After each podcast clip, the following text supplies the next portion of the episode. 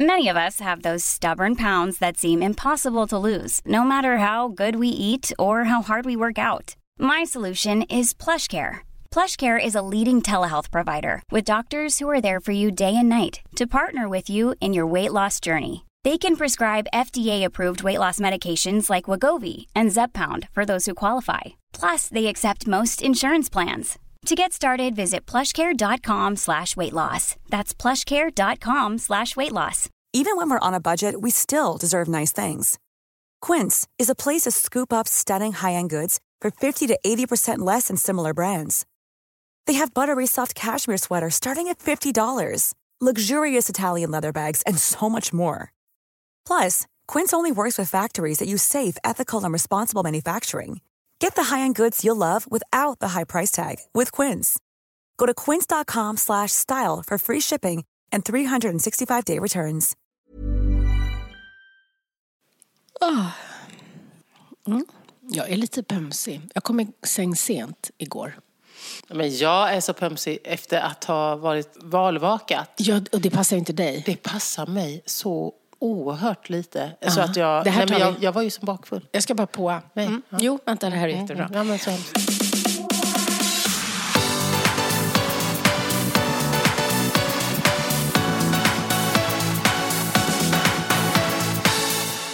Hörrni kompisar, jag sa i torsdags att på söndag kommer Leila. Leila bakar. Men det stämmer inte för att Alice åt upp alla hennes kakor. Ja. Nej, men du har ju varit hemma i Sverige för att vara med inför liksom det amerikanska valet. Ja. Och då så kände vi att då kastar vi in en aktuell liksom här och nu podd och passa på och mm. ta med dig när du ändå är här. Och Leila finns alltid kvar. Leila finns alltid kvar ja. Och framförallt så är det ju så att när vi spelar in det här så är det fredag och det sänds på söndag. Då vet man ännu inte vem som har vunnit. Ja, vi kan vi kommer nog veta vem som har vunnit, men vi kommer inte säkert veta att den som har fått flest röster faktiskt kommer bli Amerikas nästa president. För det lär ju bli en, en, en segdragen historia av eh, olika överklagande av olika slag. Ja. Och Benjamin, du är också här. Ja, ja, det är så, jag som är Yvonne idag. Precis, Benjamin är Yvonne idag, så det blir vi tre. Men vi bara pratar lite om dig nu, Alice. Du är hemma och har då, jag känner ju dig väl, så i min eh, då förutfattade mening, eller att jag har rätt, att hålla valvaka är ju inte det bästa för dig. Nej. Du är ju inte en nattmänniska. Det här var ju en, en fruktansvärd upplevelse, ska jag säga. Då handlar det ju, det är inte, det, den bedömningen är inte enbart baserad på att det blev ett väldigt otydligt valresultat. Men det stämmer, jag är hemma dels för att eh, kommentera inför valet. Mm. Eh, vilken påverkan har ett... Eh, ett amerikanskt presidentval på Sverige och på E U. Så det gjorde jag. Först, jag var i T V fyra och talade, spekulerade i hur detta val skulle gå. Sen så skulle jag då valvaka under då den svenska natten mellan tisdagen och onsdagen och bestämde mig för att vara uppe hela natten. Och bara det kan vi ju stanna vid ett ja. tag. Varför bestämmer sig en, en kärring som jag att vara uppe en, en hel natt? natt? Det var fruktansvärt. Jag lyckades ju inte ens. Och trots att jag inte lyckades, trots att jag fick ont i huvudet, mådde illa, skakade och typ ville kräkas vid ja. två och tre, så somnade jag till slut ändå. Och när jag sen var tvungen att gå upp vid fem, två, två och en halv timme senare, då var det som om jag hade varit ute och festat som en tjugotreåring. Jag kände mig bakfull länge, mådde dåligt, blev till och med lite mörk i sinnet. Och det är inte jag. jag mitt glas är alltid inte bara halvfullt, det rinner nästan över. Och jag, jag hamnade i en riktig svacka där och fick anstränga mig och förklarade för mig själv, rabblandes då, när jag skulle tillbaka till tv-studier och, och radiostudier för att kommentera vad händer nu. Så fick jag också parallellt ha en dialog med mig själv där jag sa till mig själv, Alice, det är inte så illa som du känner nu, det beror på att du inte har sovit. Precis, och det där, apropå vad vi pratar om här, det är precis det som är självledarskap. Alltså att förstå i en stund att så här, jag ska inte alltid tro på mina egna tankar. Mm. För ibland är jag helt liksom någon annanstans. så att man inte tror på allt man tänker. Eller allt man känner. Eller allt man känner, ja. Precis. För det är ju det där att, tänk vad, att inte få sova. Nej, vad det faktiskt kan göra med ja. oss. Ja. Nej men, hemskt. Det var fruktansvärt. Och eh, då eh, med, eh, i ljuset av att eh, vi har en, eh, idag fortfarande i alla fall, denna fredag när vi spelar in det här, har en president i U S A som ju har hetsat och eh, byggt upp eh, hinder mellan människor medvetet under fyra års tid. Och nu på något sätt eh, manifestera hela sitt dåliga ledarskap i det som ser ut att vara hans förlust.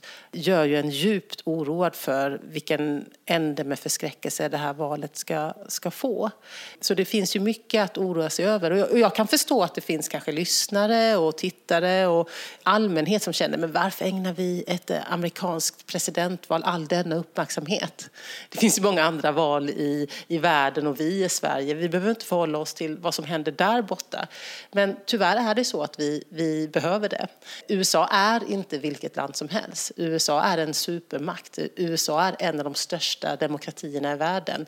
Och U S A:s relationer med omvärlden och vår relation, Sveriges relation med U S A och E U:s relation med U S A och Sveriges relation med alla andra länder som i sin tur har relationer med U S A som påverkas av ett presidentval, kan på väldigt många olyckliga sätt eh, fortsätta att förstöras om eh, Donald Trump är kvar som president. Och det finns ett hopp om att med en ny president som faktiskt vill återupprätta internationella relationer, vill vara en, en president som leder ett land som har ambitioner också om mänskliga rättigheter och demokrati och diplomatiska processer, så kan världen gå ett ljusare öde till mötes. Och därför är jag engagerad i det här valet. Och sen är det väl så också att om vi tänker då att vi vill ha demokratier, för det är det som fungerar bäst av mm. allt vi kan se. Och då är det så att en av de absolut största, eller den största, om de inte då beter sig som en demokrati utan gör om spelreglerna lite mm. ut efter egen liksom lust och vinningsskull, så kan det ju väldigt mycket också hela det smitta av sig på andra. För att ska vi då hålla oss till demokrati när inte de gör? Alltså det får ju ja. massa sådana där saker också. Nej, men, och jag tänker så här. Jag tänker att Donald Trump är bara en människa. Och jag tänker att han säkert har goda sidor som, som, som vi inte har fått se så mycket av. Han är kanske rolig. han är kanske eller han är inte kanske han är ganska rolig. Jo, alltså, han, han, kanske han, är, ja, precis, han ja. är kanske en oerhört kärleksfull pappa. Vi vet inte. Det finns säkert mycket med honom som är bra, men det är också väldigt uppenbart att han har tillkortakommanden. Just dessa tillkortakommanden, alltså hans dåliga sidor, är inte sidor man kan ha om man också är en ledare, om man leder en supermakt, om man har en väska med en knapp på där man kan starta krig genom att trycka på den knappen. Då är det ju livsfarligt att ha en ledare som nu, ser vi ju, har vi sett under de senaste dygnen, men sätter sig själv främst. Säger att man ska stoppa en rösträkning. Det är så allvarligt så det finns nästan inga ord för hur allvarligt det är. Mm. För vad, säger, vad ger det för signaler till alla de hundratals miljoner människorna som bor i U S A och alla de som nu har röstat, eh, kanske för första gången, och mer än, fler har röstat än någonsin. Vad, vad säger det om, om deras röst inte ska räknas? Kommer de vilja gå till valurnorna nästa gång? Ska det bli en liten elit som styr U S A och så vidare och så vidare? Så det finns liksom ingen ände verkligen på förskräckelsen. Mm. Men vad, vad känner du när han gör såna knäppa uttalanden till exempel? Jag får nästan andnöd mm. ibland. Och så tänker jag så här, har människan ingen chef? Ja. Nej, det har han ju inte. Nej, det, nej, men det vet jag. Men, men jag, jag fast, tänker så här, jo. Är det ingen som bestämmer över honom? Alltså, hur får man verkligen bete sig sådär? Nej, och vet du, jag känner ju republikaner som mm. mår jättedåligt. Mm. Därför att de har ju, alltså i, så här är det ju i, han är ju en... en Han är ju medlem i ett parti, i en organisation som har tydliga värdegrunder och stadgar. Mm. Och de är ju otroligt ledsna för att de ser ju hur han förstör deras parti. Och de är ju egentligen hans chef. Han ska ju svara upp mot sin kongress, alltså mot sina medlemmar. Och nu är de ju oerhört splittrade. Det finns en, en grupp som heter The Lincoln Project. Det är alltså republikaner som har nu under valrörelsen uppmanat människor, republikaner, att rösta på demokratkandidaten, på Biden. Mm. Så långt har det gått. Så att ja, han har ju faktiskt, om han hade varit en föreningsmänniska, en sån som, som jag och många av mina vänner i, i Moderaterna och Centerpartiet och så vidare här i Sverige, vi som är fostrade i att man har en kongress eller ett årsmöte, vi måste vinna respekten av våra medlemmar för att de ska välja oss till sina företrädare. Hade han haft den respekten, den värdegrunden, den känslan av att vilja vara en god företrädare för alla republikanerna, eller i alla fall för tillräckligt många som, som delar den här grundläggande värdegrunden som ska finnas i republikanerna, då hade han ju inte betett sig så här. De har ju mm. fått in en, en, en katt bland hermelinerna. Ja, jag tycker bara att det är så himla konstigt här med konsekvenser. Att man kan tycka att ett Twitterkonto till exempel är lite töntigt. Eller liksom så här, det är inte en stor grej, men alltså att han får skriva vad han vill och, och så där. Mm. Att det, och, och jag tänker de här fyra åren som har varit, att vad avtrubbad man själv har blivit. Ja, det, eh, det har ju blivit normaliserat. Mm. Jo, men alltså för vi, ibland så tänkte man så här, men gud, händer det här på riktigt? Och nu så stänger man nästan av och orkar inte lyssna. Jag fast... trodde ju från början att det var ett fejkkonto. Ja. Jag, de här första gångerna då för fyra år sedan när han började twittra helt galna saker, då tänkte jag, först tänkte jag, nej men gud vad taskigt, nu måste man ju hitta de som har tagit över hans konto. Mm. För att sådana här sjuka saker kan ju inte en amerikansk president skriva. Och sen tänkte jag att han måste vara full. Alltså jag tänkte mm. så här, nej men ja. nu måste ju någon medarbetare ta. Men det, jag tror att det är av alltså viktigt att vi kommer ihåg, han är ju inte helt själv. Han har ju människor runt omkring sig som tycker som han. Så jo, men då... att, tyvärr är ju inte bara han ett enskilt problem, utan han har ju en hel stab. Jo, men det, för, det förstår jag. Mm. Och att han har tagit med sig några, ja. plockat in några andra galningar, ja. såklart. Men jag, jag tänker ändå att det måste finnas någon form av världspolis, har jag så det funderat om hemma. Men det hade ju heller inte varit Nej. bra, för det hade kunnat bli galet. Och, och det hade ju inte heller varit demokratiskt. Nej, men, men, men du, förlåt att jag avbröt dig nu, men jag, jag gick igång på det här. Du sa att U S A är en av världens största demokratier, och det är det ju.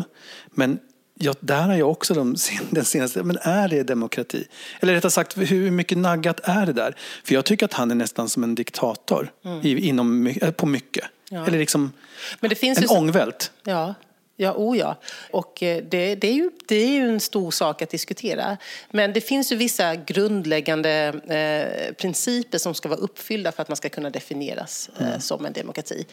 Allmänna val är ju mm. en sån sak. Fria och oberoende medier är en tredje sak. Eller andra sak. En tredje sak är oberoende domstolar och så vidare. Så att, men så kan men det, det vara... känns som det naggas ja, lite där och det, på ett obehagligt sätt. Det har verkligen naggats på ett väldigt obehagligt sätt. Inte minst under Donald Trumps fyra år som president. Och det är ju det som många republikaner och demokrater, och kanske nu får vi se hela amerikanska, eller majoriteten av det amerikanska folket, ändå säga att vi vill inte ha längre. Vi vill återupprätta vår heder. Vi vill att vår främsta företrädare ska vara någon med en, en värdegrund som vi kan se upp till. Mm. Eh, och det, är ju en, det kommer bli en tuff resa. Men, men jag tänker också så här, om vi inte bara ska vara negativa, alltså finns det någonting som är bra som Trump har gjort? Alltså, som, om du kan se tillbaka på de här fyra åren, att, finns det någonting han har gjort för världen?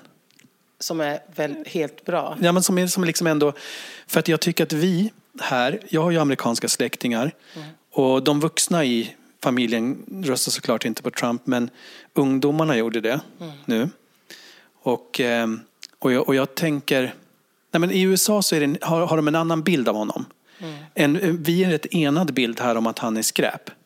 Och jag tänkte, finns det någonting som han ja, har det, gjort? Ja, men jag kan tänka mig att ja, han kanske, det kanske, jag kan tänka mig att det kan väl vara bra att han har vidgat bilden av vad det är att vara politiker. Att han har rivit lite av den elitism som ändå, man får säga att Barack Obama och Clintons och flera andra ändå har symboliserat och konkretiserat. Väldigt högt uppsatta, nästan omänskliga politiker. Och han har kommit dit lite what you see is what you get. Och det är väl bra att eh, politiken och politiska partier är, är eh, hållplatser där man stannar några år och, och, men har haft en, kanske en annan karriär eller jobbat med annat och andra erfarenheter. Ja, det är väl mm. bra.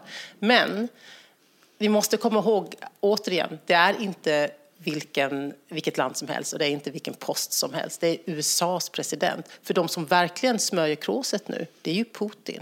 Erdogan, mm. andra galningar i världen som sitter och tittar på den här pajasen och tänker att ja, ja, drar du ner ditt land i skiten, för det är vi som kommer tjäna på det. Så det är oerhört allvarligt. Det går inte att ha en president som, som hetsar, som säger helt sjuka saker, för de skrattar ju de andra ledarna mm. som vi inte heller vill ha. Alltså Putin är ju alltså, ett minst lika stort hot. Mm. Erdogan är en galning. Alltså det finns mm. ju, så jag menar, vi har stora problem i världen. Och bara det som jag skulle vilja komma till. Nu pratar jag på här, ni hör ju som det är underbart. Ja, ja, men det är ju också detta med klimatpolitiken. Mm. Att Donald Trump gick till val på inte bara att de ska fortsätta att bevara eh, sin, sin, sin olja- och kolindustri, utan han gick till val på att de ska utöka den. När hela världen har konstaterat att är det någonting vi måste sluta investera skattebetalarnas pengar i, så är det olja och kol. Och istället ska man satsa pengarna i det förnyelsebara, där U S A skulle kunna bli jättestarka och vara en, en stark kraft och öka konkurrensen i världen. Han gick till val på det. Han gick mm. till val på också att, att och det gjorde han ju förra gången, att lämna Parisavtalet. Det vill säga vår gemensamma färdplan för att minska den globala uppvärmningen som vi vet kommer drabba alla. Nu har ju Biden sagt att han gick ju till val på att om han blir vald så ska han ta in U S A igen i det här avtalet. För att U S A ska vara en kraft att räkna med när vi ska rädda den här planeten för tillkommande generationer. Så han har ju varit farlig på så många vis, Donald Trump. Både ur ett klimat- och miljöperspektiv, ur ett demokrati- och människorättsperspektiv. Och eh, jag hoppas ju att hans tid i, vid presidentposten är över nu. Men, men vad händer i dig då? För jag kan ju bli lite sänkt. Mm. För jag, jag sa det till Mia också innan här att jag var inne på ditt Instagram och kände en sån kraft. Alltså att du kämpar. Alltså, du, du, du är också lite som ett sånt lokomotiv som han, fast kanske inte lika galen. Ja, men, nej, men, nej, men, ja nej, men, så, absolut. Så och, och, och, och, jag bara, och, och jag kände liksom att du, du, har, du är liksom på väg ditåt, alltså uppåt. Mm. Eller liksom framåt. Ja. Medan jag kan nästan vilja dra täcket över huvudet när det liksom, till exempel som, för jag vet att jag kan inte göra någonting åt det där. Jag har också haft kring miljön kan jag få samma känsla. Ni politiker säger också, ja men du vet, det är massa Parisavtal hit och dit och den globala uppvärmningen och sådär.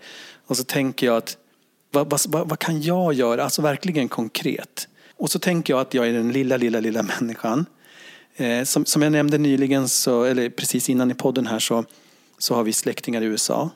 När vi är där, går en morgonpromenad i New York. Det tycker jag är fantastiskt just innan själva stan vaknar. Mm. Det känns ändå lite rent, för de spårar i alla fall gatorna. Mm. Jag vet inte om det är miljövänligt. Men då kommer det såna här lastbilar med kolsvart rök som spyr ur. Och det ligger såna svarta sopsäckar, du vet, efter, du vet de här små trapporna som ner till källan under restaurangen och så här. Inget är sorterat whatsoever. Och då tänker jag så här att på den här lilla, lilla ön som man ändå kan överskåda om man står uppe i en skrapa, så ser man ju den. Det är lika mycket folk där som i hela Sverige. Och där är inte en jävel som sopsorterar, känns det som. Vilket gör att du Nej, känner... Men jag känner så här, ska jag åka hem jag åka och ha mina och... fyra de här där jag lägger mina grejer och jag går mm. iväg? Ja. Alltså jag, jag får panik av det. Ja, nej. Alltså jag nej, men... känner mig så liten. Ja, och jag förstår det. Att man kan känna sig liten. Och jag förstår att man kan känna, men spelar det någon roll vad jag gör? Och det gör det. Och ur så många perspektiv. Dels ur ett perspektivet att du är i Sverige och gör det. Och är det något land i världen som U S A och många andra länder tittar på om vårt projekt går, fungerar, så är det Sverige. För vi är ett av världens rikaste länder. Vi är ett välfärdsland. Det betyder att alla de utmaningar som vi står för, inför just nu med resten av världen, inte minst på grund av corona och ja, men, alla de utmaningar, migration, ekonomi och så vidare. Om vi klarar av att vara ett välfärdsland, fortfarande har eh, så många indikatorer, så, så många tecken på att, att livet rullar vidare. Och kan vi också bli mer och mer miljövänliga och minska utsläppen som bidrar till den globala uppvärmningen, då är vi ett bevis för de andra att det faktiskt fungerar. Så det är det ena. Men sen kopplat till individnivå så är det ju så här, återigen, och det här är något som jag upprepar om och om igen. Nej, vet du, att just du som enskild individ, om du är den enda sopsortera, det kommer inte rädda den här planeten. Det gör det inte. Deppigt. Ja, mm. Men det finns också en till sak ur ett självledarskapsperspektiv, Benjamin, som är viktigt. Och det är ju att leva som man lär. Mm. Alltså för dig, ditt mående, så är det faktiskt så att du själv väljer att göra det rätta. Det kommer vara den stora skillnaden på om du när du ser dig själv i spegeln känner värme och kärlek och respekt, eller att det liksom skrovlar sig lite. Och konsekvensen av det, när det skrovlar sig lite hos människor, det är att de antingen reagerar med att skylla ifrån sig, det är ändå ingen idé, eller att leta efter någon som de kan liksom eh, trycka ner och förminska, och i syfte att lyfta sig själv. Så vi behöver också för vår egen skull göra rätt. Mm. För vi blir sämre personer i relation till andra om vi ska lägga massa tid på att antingen skylla ifrån oss, för det vi gör är att vi försöker, det är oss själva vi försöker prata med när vi känner att vi slarvade med något, fast det är ändå ingen idé, och vad gör det i det stora sammanhanget? Alltså egentligen håller vi på att försöka prata med vårt eget samvete, det är det som sker där. eh, det är inte bra för oss själva, och känslan av ja, fast jag väljer att ta ansvar i det lilla som jag kan. Det ger ju liksom flera liter av självkänsla. Mm. Så ur ett egoperspektiv tjänar vi också på att göra rätt och, och göra bra. Ja, och ytterligare en aspekt. Jag tror ju att jag hade varit en, en flitig besökare på akutpsyk om jag inte hade engagerat mig i någon förening eller i ett parti eller varit politiker. Det är så jäkla gött att få kanalisera eh, sina idéer, att känna att man fall går på ett möte, att man gör något. Så jag har fött tre barn till den här världen. Ska jag då inte göra allt jag kan? Alltså jag är ju beredd att göra allt för dem. Och känna att ja, men vad, vad fantastiskt att jag hittar ett parti där jag kan kanalisera mitt, min, min frustration. Mm. Få massa glädje och inspiration. Få exempel från andra delar av världen. Nu jobbar jag ju jättemycket med tyska miljöpartister som har sina utmaningar i, i jättelandet Tyskland som är motor i hela Sverige. Vad häftigt att jag kan få inspireras av dem och känna att jag faktiskt kan gå hem, titta mina barn i ögonen och säga jag gör allt jag kan för att den här planeten ska vara en så bra plats som möjligt för er och för de barnbarn jag hoppas kommer så småningom. Och här tror jag bara att det är viktigt till våra poddkompisar att ni kanske brinner för en annan fråga. Ja. Och det är helt okej. Det viktiga är att ni väljer att ta ansvar. Ja. Alltså är du med? Om man känner nu så här, ja ah, fast det där är inte det jag går igång mm. på. Jag brinner mer för en annan fråga. Det viktiga är ju att alla gör något. Ja, och att man kan, och att fall pröva på det, känn det, oavsett vad du brinner för, testa att göra det tillsammans med andra. Mm. Och är det att spela padel, eller om det är att eh, ta hand om djur, eller om man älskar barn, engagera sig i barnrättsfrågor, eller vad det än är. Exakt. Alltså det är så häftig tjänst det här att bilda förening, mm. eh, att, att gå samman. Jag älskar det. Du hörde att hon hånade oss lite. Hon hånade vårt paddelspelande. Precis, det tror jag alla våra, våra paddellördagar. Jag tycker, jag skojar. Att, ja, jag tycker det är fint. Jag, mm. men, men jag det tror, ger oss otroligt ja, mycket. Ja, och jag tror på att ja. göra saker tillsammans med andra. Absolut. Jag är orolig. Det är ju en fråga, ja, den är kopplad till det här, men corona och vad det gör med oss människor om ja. vi isoleras mer och mer och sitter hemma och bara gör saker med oss själva. Jag tror så mycket på att vi människor, för vi är sociala och kreativa varelser i grunden. Vi måste komma ihåg det och försöka hitta sätt att vara sociala och kreativa fastän vi inte kan ses och inte kan ta på varandra. Vi måste, mm. vi måste eh, koppla upp oss på eh, FaceTime eller vad det heter och, och koppla upp det till tvn och liksom prata ändå. Vi måste göra grejer, vi måste vara ute och gå med avstånd, vi måste... Vi måste ses. Precis. Och sen så läste jag nu just det här med, det kommer ju mycket forskning på vad vi mår bra, vi grupper och hur vi utvecklas. Och en sak som ger väldigt mycket positiv återhämtning, det är att reflektera tillsammans med andra. Det här har de tittat mycket på. Att vi pratar mycket, Benjamin är ju med i podden och berättar om din resa i självledarskap och så, att reflektera, men också att reflektera tillsammans med andra. Mm. Eh, och att träffas och att nörda in sig i frågor. Att inte tänka att vi samtalar kring frustrationen enbart. Låt frustrationen vara en igångsättare. Mm. För att sen, okej, okay, men vad kan vi då göra? Finns det något vi kan göra? Mm. Eh, och när hopplösheten blir som starkast, när det känns meningslöst, så finns det ju en sak man alltid kan göra. Och det är att ta upp telefonen och ringa till någon och fråga, kan jag göra något för dig? Alltså få saker ger oss så snabbt ett bättre mående som att kliva ur vår, oss själva och skapa mening för någon annan. Mm. Ja, bra. Och jag tänkte på det också, som när, nu när du sa detta med att eh, kliva ur oss själva.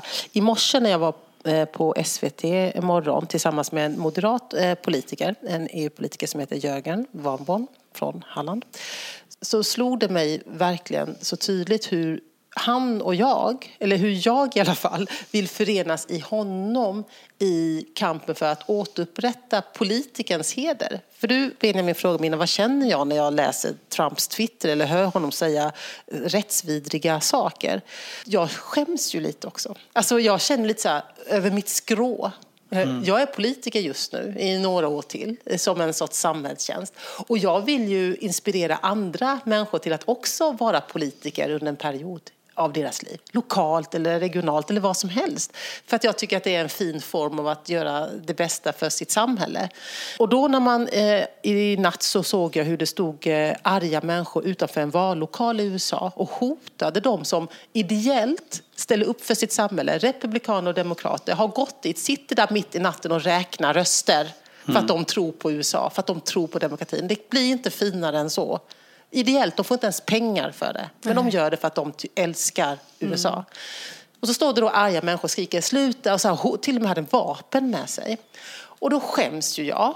Mm. Och jag skäms över alltså, att Trump har hetsat dem till att gå dit med vapen och hota de här ideella krafterna. Och då kände jag när jag såg Jörgen där, vi är från två, han är moderat, jag är miljöpartist. Men jag känner ju inför Jörgen att men det vi delar, vi delar en värdegrund av att vara hederliga. Att stå upp för rättsstatens principer. Att man fuskar inte, man ljuger inte. Och förlorar man, då gör man det snyggt. Då säger man, jag gjorde allt jag kunde. Jag är jätteledsen för att det inte räckte hela fram. Tack och hej, lever på sig, lycka till. Och det där är också en sån här känsla jag har. Att jag, jag måste bli ännu bättre på det. Att hitta de här gemensamma värdegrunderna. Exakt. Också hos politiska motståndare. Yeah. För Jörgen och jag blir ju starka där för att vi ska locka fler människor. Att ja, kanske välja att vara, vad vet jag, liberaler eller vad som helst. Mm. Men det viktiga är att vi behöver människor då i det här fallet som också vill jobba med samhällsförändring, det vill säga vara politiker. This Mother's Day, celebrate the extraordinary women in your life with a heartfelt gift from Blue Nile. Whether it's for your mom, a mother figure, or yourself as a mom, find that perfect piece to express your love and appreciation. Explore Blue Nile's exquisite pearls and mesmerizing gemstones that she's sure to love. Enjoy fast shipping options like guaranteed free shipping and returns. Make this Mother's Day unforgettable with a piece from Blue Nile. Right now, get up to fifty percent off at blue nile dot com. That's blue nile dot com. Planning for your next trip? Elevate your travel style with Quince. Quince has all the jet-setting essentials you'll want for your next getaway, like European linen, premium luggage options, buttery soft Italian leather bags, and so much more. And it's all priced at fifty to eighty percent less than similar brands. Plus, Quince only works with factories that use safe and ethical manufacturing practices. Pack your bags with high-quality essentials you'll be wearing for vacations to come with Quince. Go to quince dot com slash pack for free shipping and three sixty-five day returns. Det där tror jag är jätteviktigt att folk förstår, att så här, man kan vara överens om att inte vara överens i sak, men man kan samtidigt i det stora se att vi har en gemensam väg till hur vi vill att spelreglerna ska gå till. Precis. Och vad vi förhåller oss till. Ja. Ja. Och det har ju verkligen bäring på nu det vi ser som sker i U S A. Ja. Att spelreglerna är demokrati. Spelreglerna är att man följer spelets regler. Att man visar respekt. Mm. Att man inte försöker skrämma människor till att utöva sin rätt. Och allt det här är ju grundläggande. Till och med skulle jag kunna ta det till att säga amerikanska principer, för jag älskar U S A. Jag är en av dem som ohämmat genom hela livet har älskat U S A. Och många av de mest fantastiska människor jag har mött i världen är amerikaner. Det finns otroligt mycket bra i den kulturen som handlar om att, att, att ge människor chanser, även om det samtidigt finns trettioåtta miljoner människor som lever i fattigdom där. Mm. Det finns en öppenhet, en, en, en, ett välkomnande. Man kan möta människor ute på gatan mitt i natten som ändå säger, men har du ingenstans att bo eh, här? Vill du ha hjälp? Alltså det finns någonting i den kulturen som handlar om att människor var väldigt utsatta när de kom dit första gången, och därför man var tvungen att, att vara beroende av andra. Och allt det där hoppas jag ju att eh, amerikanerna hämtar hem och tillbaka och äger igen. Det, man får ju ändå lite hopp när man hör det. Men, men jag, jag tänker också det som jag inte skulle kunna ha ditt jobb som. Eller det finns många anledningar att jag inte skulle kunna ha det. Men, men jag tänker så att det, det att det tar sån tid. Det kliar också i mig. Mm. Jag menar, du, när du, du, för det är det som man kan beundra. Just på, för du, du brinner ju för det här. Men, men allting du pratar om, det, det är liksom... är någonting som händer någonstans när du kanske inte ens finns längre. Mm. Och, och, och det där, jag är inte van vid det, för i alla jobb jag har haft så, jag, jag brukar skoja för att jag jobbar mycket som frilans, och Jonas, som vi pratar mycket om i podden, han är väldigt trygghets, han vill ha liksom samma hela tiden och han vill ha ett fast jobb och sådär. Det är din man. Ja, och jag skulle nästan få panik av det. Och jag tycker att till exempel i tv-branschen där jag har jobbat mycket, tycker jag är toppen. Man hoppar in i ett projekt. Man vet att det är liksom en förproduktion och sen så, är det, så görs programmet och sen så vet jag att om tre månader så behöver jag aldrig se det här mer. Nej, men så här, och, jag, och, jag, och jag har varit rätt trygg. Och du ser resultat också. Ja, ja och mm. det, hela tiden. Och, och, och jag har varit rätt trygg i att det kommer någonting liksom efter. Och, så där. Och han, han och jag pratade om det här innan du skulle komma hit igen. Och, och då så sa han att ja, men för tio år sedan så pratade man om att vi måste göra någonting för miljön nu. Liksom, tåget har gått nu och det är lite sådär. Jag tror att för tjugo år sedan pratade man likadant och nu säger man samma sak. Men liksom, när är det kört? Eller liksom, jag vet inte riktigt, jag har ingen riktig fråga, men det, det bara pågår. Jag, jag, ser, jag ser inget resultat. Nej. Eh, ja, men dels så eh, sa man inte, och då när jag säger man så menar jag eh, den vetenskap, den samlade kår av vetenskapskvinnor och män som idag med all fakta visar mm. att vi har de här tio åren på oss. Det är så. Mm. Eh, vi har sprängt planetens gränser på så många områden där vi inte längre vet eh, vad konsekvensen blir. Och om vi inte ställer om, alltså om vi inte får ner utsläppen nu, om vi inte hejdar den globala uppvärmningen, då kommer det vara ett självspelande piano. Punkt slut. Mm. Eh, så att eh, jag tror att när man talar om, om, om frågor som hade varit tidsbegränsade tidigare, för tjugo år sedan och för trettio år sedan, då handlar det nog någon, av någon av de här olika tårtbitarna som blir sen det självspelande pianot. Nu är det liksom samlat, samlingen. Mm.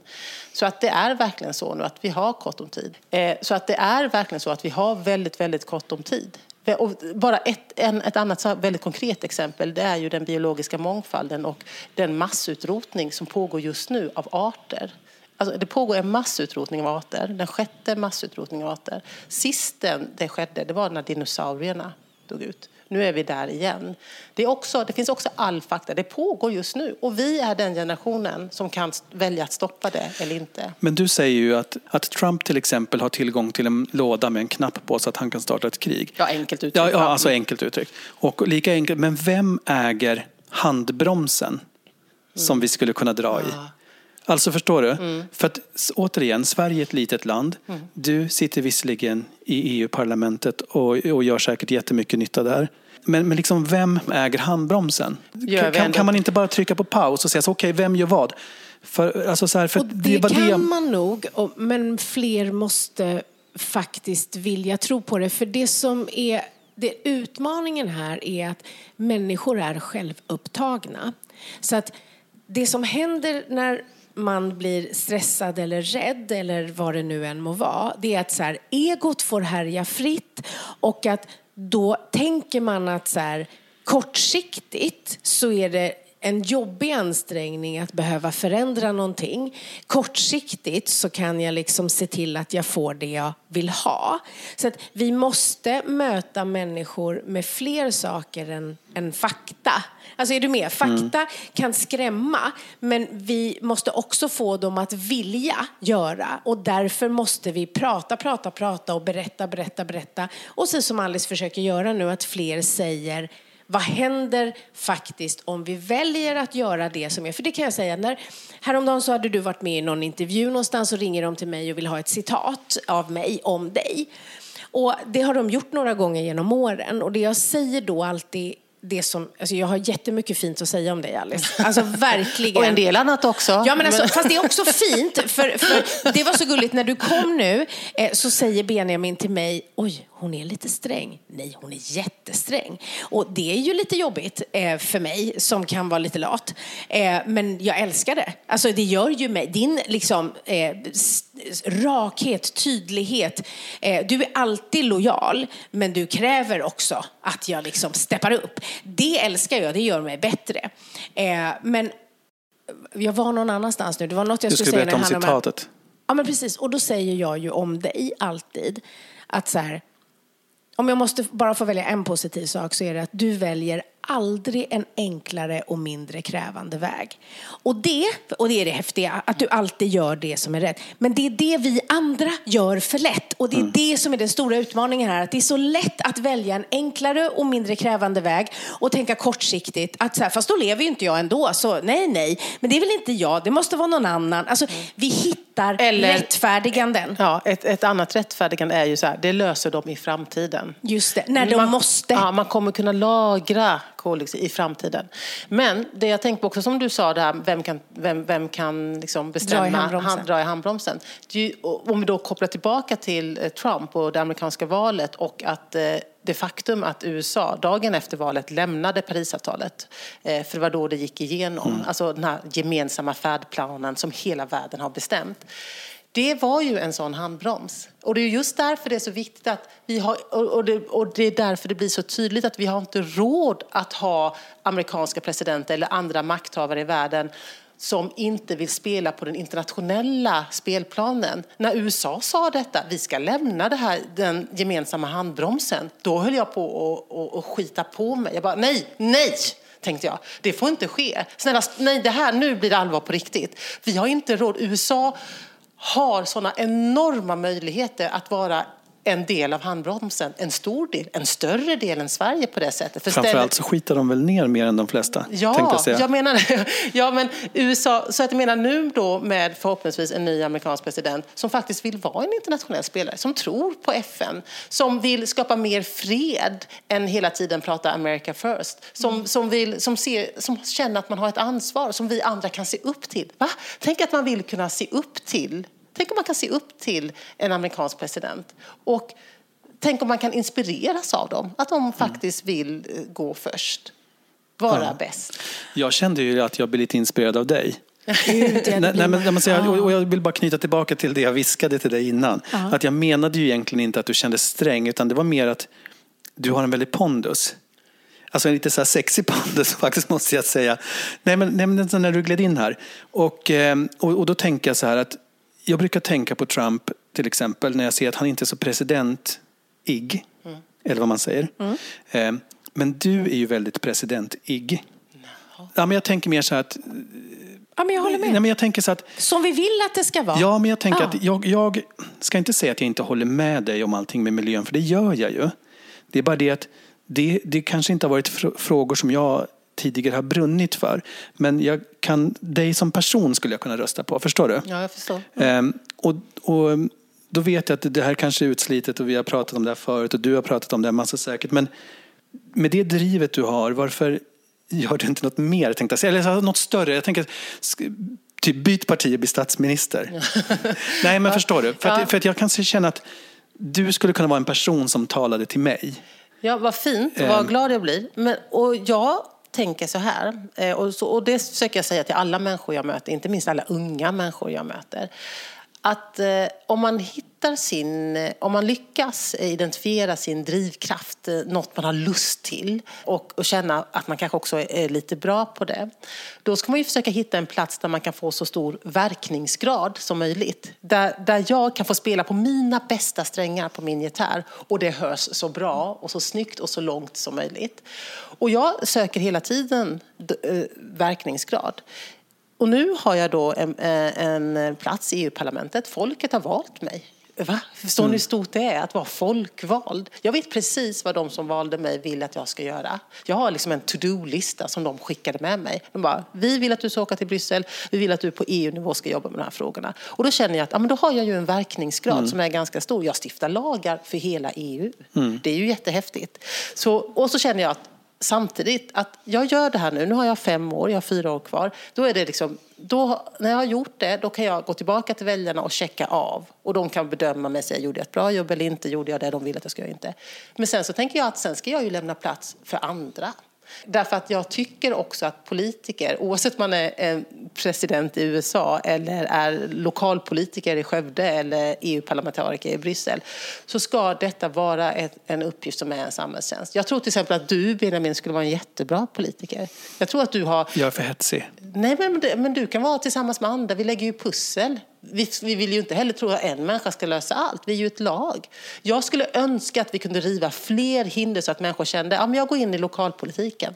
Jag gör det i min stadsdel. Vi, vi, alla partier, alla mina vänner i Moderaterna, i liksom, eh, Liberalerna, i Centerpartiet, alla vill så här, vi måste ha fler människor som bara vill gå in i en liten kort period och göra det bästa för sin, för sin stadsdel, för sin stad, för sin kommun eller för sin region eller en, i riksdagsnivå och så vidare.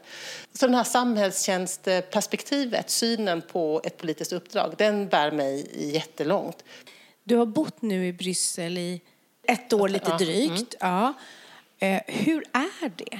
Ni flyttar ju hela familjen. Ja. Ja. Nej, men om man älskar politik, ja. då vill man bo i Bryssel eller Washington. Mm. Där allt är liksom politik och samhällsförändring. Bara man går runt, om man går in på närmsta pub som inte bara är öl utan det är ju mat och så också. Eller om man går in i en butik så, här, så diskuterar människor samhällsförändringsfrågor. Och det är ju otroligt stimulerande. Man blir helt, eh, liksom, det är som, man injiceras med att vara i ett politiskt sammanhang. Där man diskuterar frågor som berör människor. Och i det här fallet då som berör flera hundratals miljoner eh, européer. Eh, så det är, på det sättet är det otroligt stimulerande. Eh, sen är det ju en stad med liksom dålig luft och sådär, så jag försöker komma ut. Jag älskar ju skog. Jag mår ju kanske egentligen som bäst när jag är hemma i Småland eller i, i Jämtland där min man kommer från och får vara ute på en stubbe i skogen och, och se all den biologiska mångfald som fortfarande finns kvar. Eh, sådär. Så att, eh, men, det, men det är ja, det är roligt. Jag, jag, jag är ju väldigt, jag vet att det här låter väldigt präktigt. Det pratade jag också om idag i morse med min, med min moderata vän. Eh, om präktig är ett eh, negativt ord eller... Eh, eller en komplimang. En komplimang. Ja, för jag tycker att det är... Jag skäms inte för att vara präktig, men han tyckte inte att det var lika tjusigt. Jag har också amammat det med åren. Jag tyckte förut att jag ville liksom gå i försvar när det var någon som ifrågasatte. Medan nu känner jag bara så ja. Ah, nej, men jag är inte coolare än så här. Nej, men det då, här är jag. Ja, och då ah. vill jag säga det präktiga. Jag skulle säga så här, om man... Att återigen kopplat till det där med att, att vara folkvald. Att jag representerar egentligen många, vad är det, närmare femhundratusen väljare som ju röstade på mig och på Miljöpartiet.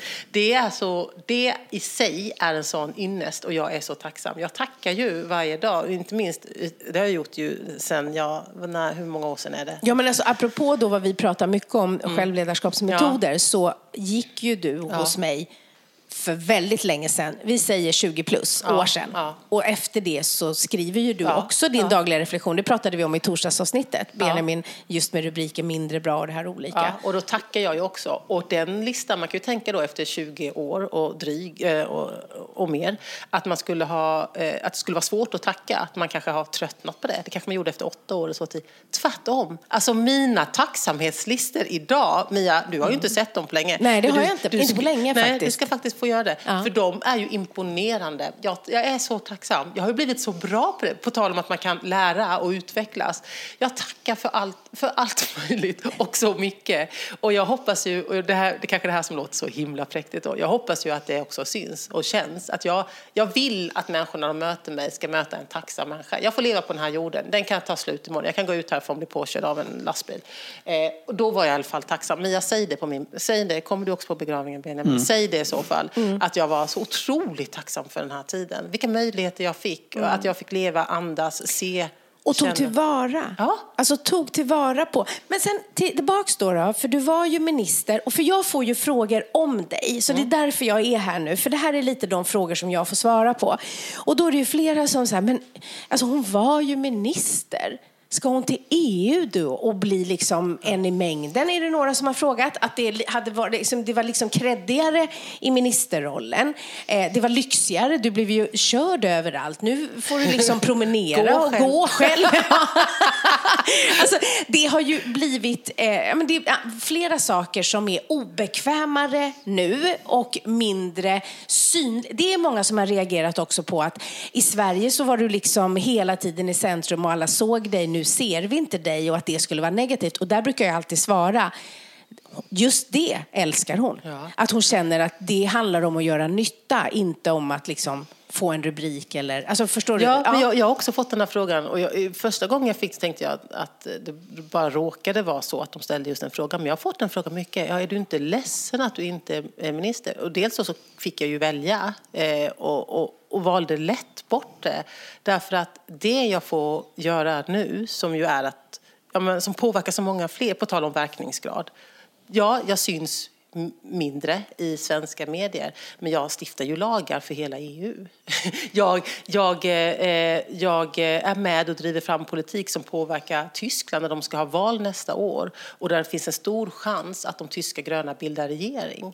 Eh, och om det, Tyskland, alltså E U:s motor, det är liksom den stora, om de vänder och blir mer gröna, då har vi en chans. Eh, på tal om de här tio åren. Alltså jag, är, jag känner ju att min verkningsgrad är större. Så mycket det var större. Mycket ja. större.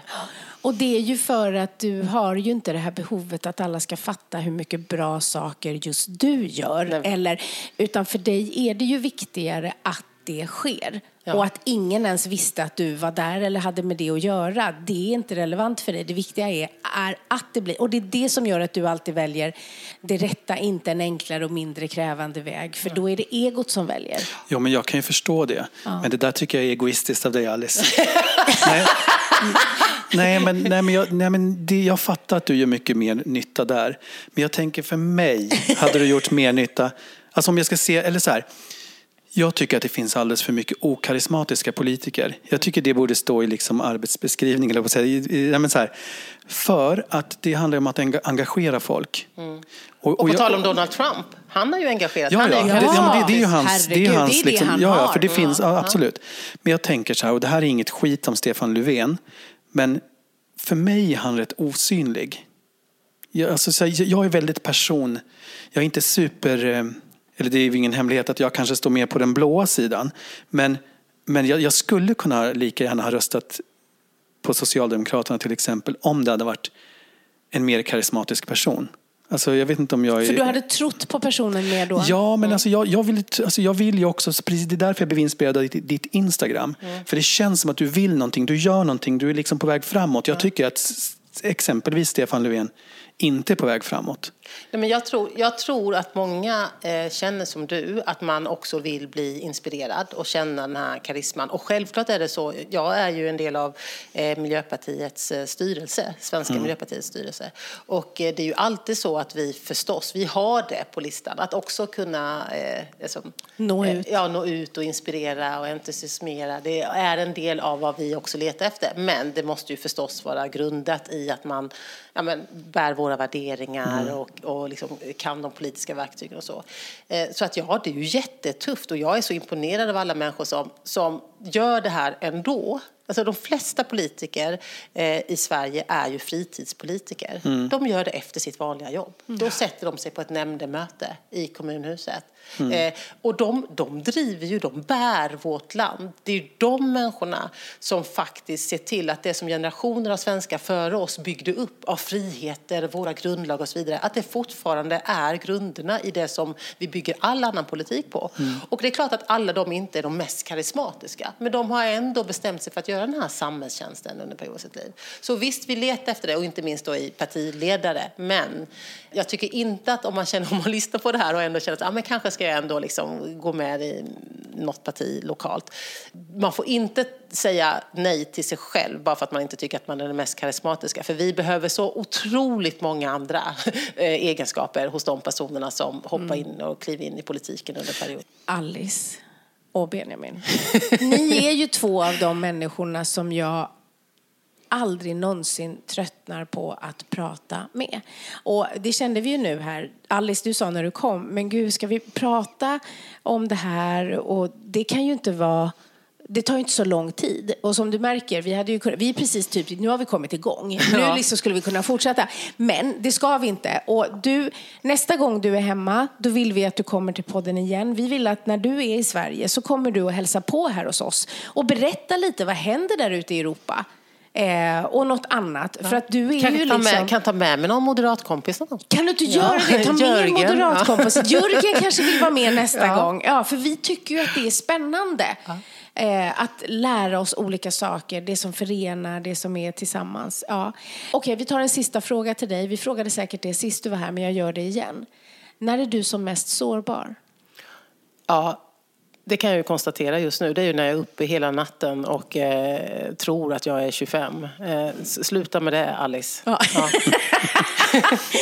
Tack snälla för att du ville vara med. Eh, älskar dig. Tack.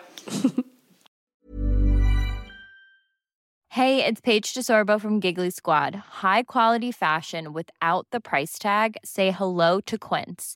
I'm snagging high-end essentials like cozy cashmere sweaters, sleek leather jackets, fine jewelry, and so much more. With Quince being fifty to eighty percent less than similar brands. And they partner with factories that prioritize safe, ethical, and responsible manufacturing. I love that. Luxury quality within reach. Go to quince.com slash style to get free shipping and three sixty-five day returns on your next order. Quince.com slash style.